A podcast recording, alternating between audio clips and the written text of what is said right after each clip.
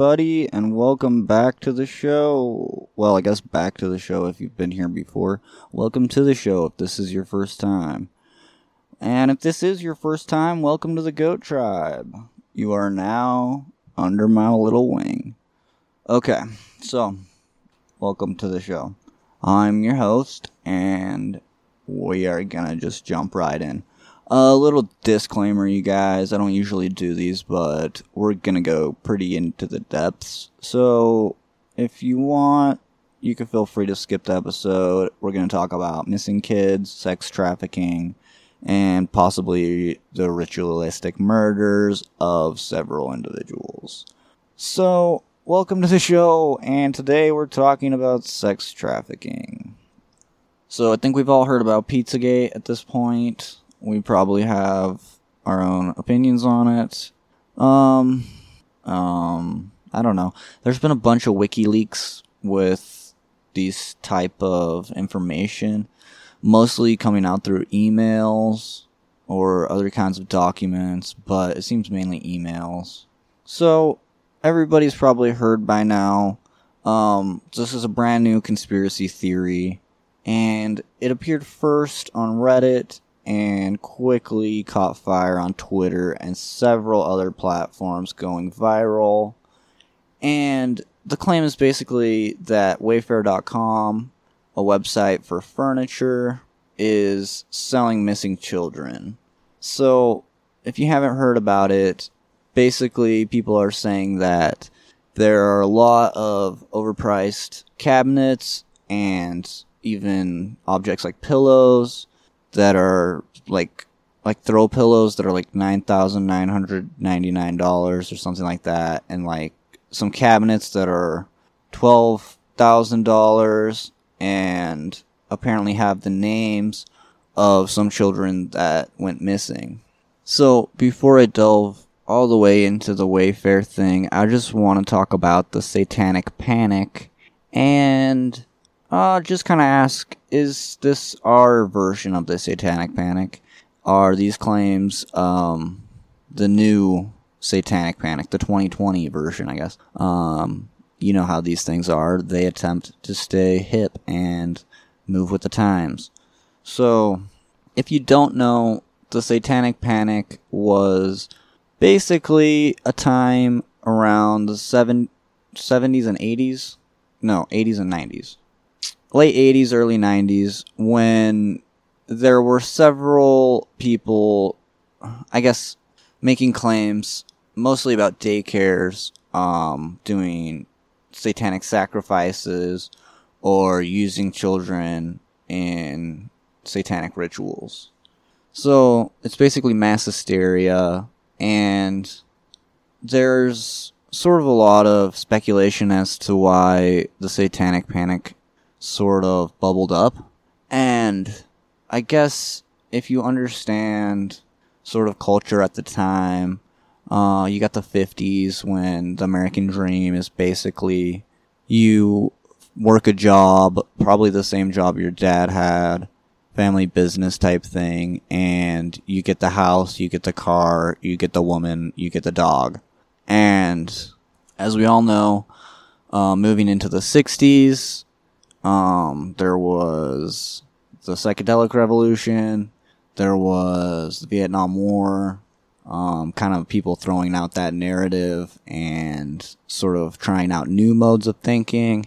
You'll notice that anytime in history when a group is trying to correct another group's modality of thinking, they will often overcorrect at first and then sort of level off after that. I think the 60s are sort of a good example of that, where everyone is engaging in this type of behavior, it seems like. You have tons of people, you have Woodstock, you have people doing LSD, you have people starting cults, living in communes, just all kinds of stuff like that. So I think then moving into the 70s, you know, that stuff sort of levels out. At the end of the 60s, 69, we have the Manson murders and that whole stuff. That year, also, the Satanic Bible is written, which is written by Anton LaVey, and it's considered the seminal work for modern Satanism. The key text for the Church of Satan, which is the group that LaVey founded in 1966, and probably the biggest satanic church, I'll say, the Church of Satan. There's also the Temple of Satan, and we'll be talking about them in later episodes because I really like some of their ideas and some of the stuff they do. They do a lot of humanitarian type stuff, and yeah, they just do a lot of cool stuff. But anyways, so we have like a rise in occult type stuff in the 70s. There's lots of scary movies. Yeah, when the Exorcist movie came out, that was a pretty scary time, I guess, because for one, it was something that was very impressive for its time as a film, but it was also something that was just really playing on people's fears at that time and the type of stuff that would seriously scare people, I think. So in the 1980s, you start to have AIDS scares. There's kids that are kidnapped being put on milk cartons. There's a lot of panic from the Tylenol murders, which we probably will do an episode on as well. Those trick-or-treat scares that we've all heard about, supposedly people using candy to try to kill children. And this is the first wave of scary killer clowns. And if you guys remember the Great Clown Panic of 2016, that was not really a thing. I guess there was just like a few funny videos online. It's yeah, that was fun. The 2016 version was fun. Anyways, those were different times, guys. Different, better times. In 1980, this memoir comes out called Michelle Remembers, which is supposedly regressed memories of this woman's childhood through hypnosis, where she was saying that members of the Church of Satan, which she said was older than LaVey's group by several centuries, were abusing her. And this has been thoroughly debunked, but it did scare a lot of people, and it did lead to the daycare rumor. And the daycare sex abuse mass panic is really what I was thinking of when I was thinking of the Satanic Panic. I guess it does kind of stretch out longer than that, though, and it does apply to other things as well. So yeah, they were saying that people were doing satanic rituals at daycare centers, and this sent at least 26 people to jail. Nearly all of the convictions have since been overturned, including that of a local carpenter named John Stoll, who spent 20 years of his 40-year sentence in jail. Parents Scott and Brenda Niffin, I believe, Niffin, were each sentenced to 240 years in jail after their own sons were coached through coercive investigative techniques and overeager therapists to accuse them of child molestation. So the really, really sad thing is you have people turning kids against their parents to try and get them in prison, or keep them in prison, I guess, because supposedly they were involved in this type of satanic behavior. And just to be real, if you guys ever meet any Satanists, they're very cool people. They don't believe in any of this weird ritual stuff that you need to sacrifice kids. Most of the tenets of Satanism I actually agree with, but there were tons of stuff that happened, all kinds of cases you might have heard of the West Memphis Three, or just some of the other cases. But anyways, yeah, the Satanic Panic even leads up to cases to this day. It has not really ended. Alright, so we've had a little bit of talk about the Satanic Panic. Let's get back really quickly to our original topic, which was the Wayfair children. Is Wayfair selling children? Is Wayfair selling children inside of cabinets? I feel like it's less likely that the kid is just inside the cabinet, and it's more likely that the cabinet is just some sort of way to leave a paper trail for these types of large purchases. Fuck, that sounds awful. I don't know. But what I do know is, this is very weird. It popped up on July 9th into the public scope, and it was something that I quickly wrote about, and then I was just like, where, how do I get more information? Where's this information coming from? What is...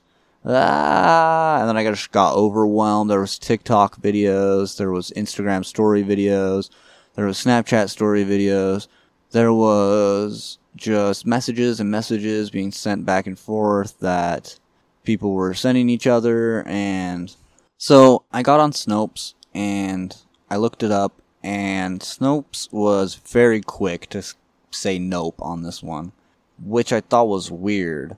So this was only 2 days after. I checked it to July 11th. So that was 2 days after it really had gone viral, and one day after I had heard about it. And I was just wondering how Snopes could have got their information so quickly. Was there really even an investigation?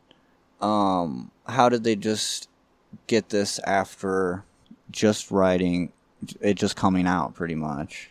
And the more I looked into this, it seemed like there was an extremely high number of regurgitated articles quickly being pumped out on this topic. And while I was following threads on Reddit and Twitter, I began to start to believe that there could be some credibility to the theory. So if you don't know about Wayfair, Wayfair.com was founded in 1992 in Boston, Massachusetts. They made approximately $9.13 billion last year. So they're a giant company. They make a ton of money. But the theory as of yet is uncorroborated, and honestly, it's just a truly awful look for the company. Even if they aren't doing the most nefarious things like we think they are, but they're still selling these high quality items, supposedly, and they're naming them after missing children. A lot of the pictures looked identical, but many had different names. Most of the names were of girls, and it seemed like they all correlated to missing kids. I also watched, there was one video of one of the girls that they were claiming was missing and was named in one of the ads. And she was saying that, look, I've been found. I wasn't kidnapped by Wayfair. You guys are crazy. Or whatever. So there was that as well. But this is not the first time that Wayfair has had a bad look in the media. Around 550 employees staged a walkout just over a year ago in June 2019, after finding out they were making beds to cage children in ICE detention centers in Texas near the Mexican border. The deal was made with the government contractor for $200,000 worth of beds and other furniture for a detention center in Carrizo Springs, Texas. So, as you all probably know, children are being taken from their families now more than ever with the Trump administration changes to foreign policy, or immigration policies, I guess. There are claims of these being well-maintained facilities, when in reality they are a lot more like youth prison camps. It's really sad what's happening in these places. The pictures are awful. The kids look like they're just trapped in cages like animals, and just it's awful. Wayfair essentially made the claim that making furniture for the facilities would improve conditions and be a good thing for the prisoners. Apparently, many of their employees did not feel the same way. It's truly awful what's happening on our southern border. There's been new information coming out all the time about the mistreatment of people in these facilities.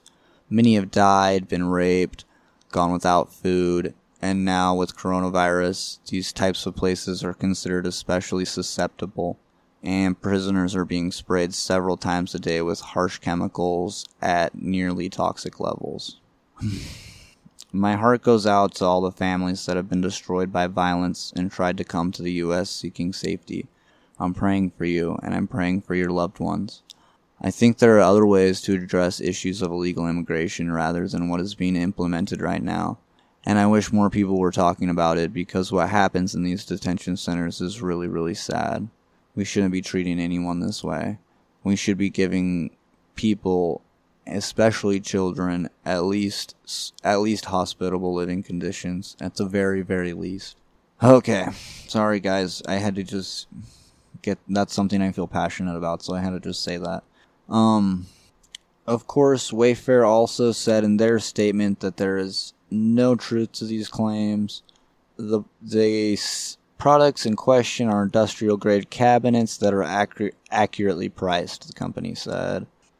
Recognizing that the photos and descriptions provided by the supplier did not adequately explain the high price point, we have temporarily removed the products from site to rename them and to provide a more in-depth description and photos that accurately depict the product to clarify the price point.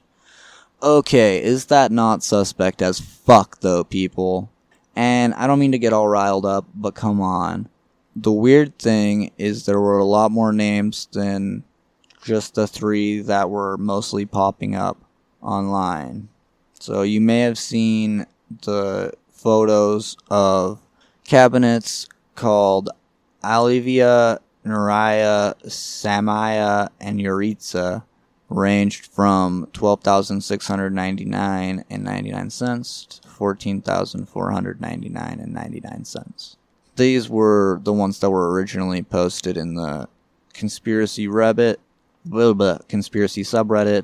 and the ones that I saw most often. Samaya was the name of the child that had since been found. So every article I read about this said there was little evidence to prove these claims, which I guess could be right if you're thinking about trying to take them to court over it right now. But I'm under the assumption that the simplest answer is usually correct, and there are basically only three possible solutions that I see being appropriate in this particular situation. You can draw your own conclusions as to the probability of each, and feel free to come up with your own hypothesis as well, but here we go in no particular order. So first, we could have the conspiracy we discussed. There's some kind of child trafficking ring selling children directly on the site through products like the ones we've mentioned. So basically, that's just, yeah, they were doing it. We don't know how, specifically. 2, there is someone within the company that is playing some kind of fucked up joke and is trying to name things after missing children for motives that I can't really seem to come up with. Or 3, this is all a coincidence. There's no wrongdoing by the company. Their statement is legit, and Snopes is always right. It appears to me that the age of the internet is illuminating probably the darkest and most insidious crimes that human beings could ever be involved with, and that's crimes against children. What many used to claim as conspiracy has now been proven. The best 2 examples of this that I know of are the pedophilia of priests in the Catholic Church, and now Jeffrey Epstein. What used to be arbitrarily debunked as the rantings of conspiracy theorists has now been brought to light, showing how predators can be lurking silently in even the most unseemly situations. Before 2018's landmark Pennsylvania grand jury report, which named more than 300 predator priests accused of abusing more than 1,000 children in 6 dioceses, the official lists of credibly accused priests added up to fewer than 1,500 names nationwide. So, there's a lot of people saying that Satanists are to blame, but it would appear that the only evidence we have at the moment of mass pedophilia is directly linked to the Catholic Church. Do with that what you will, guys. I'm just here to state the facts and put together my own little narrative and see how it plays out, I guess. Thanks for coming to the show. This has been a little bonus episode, and I hope you all have a great week.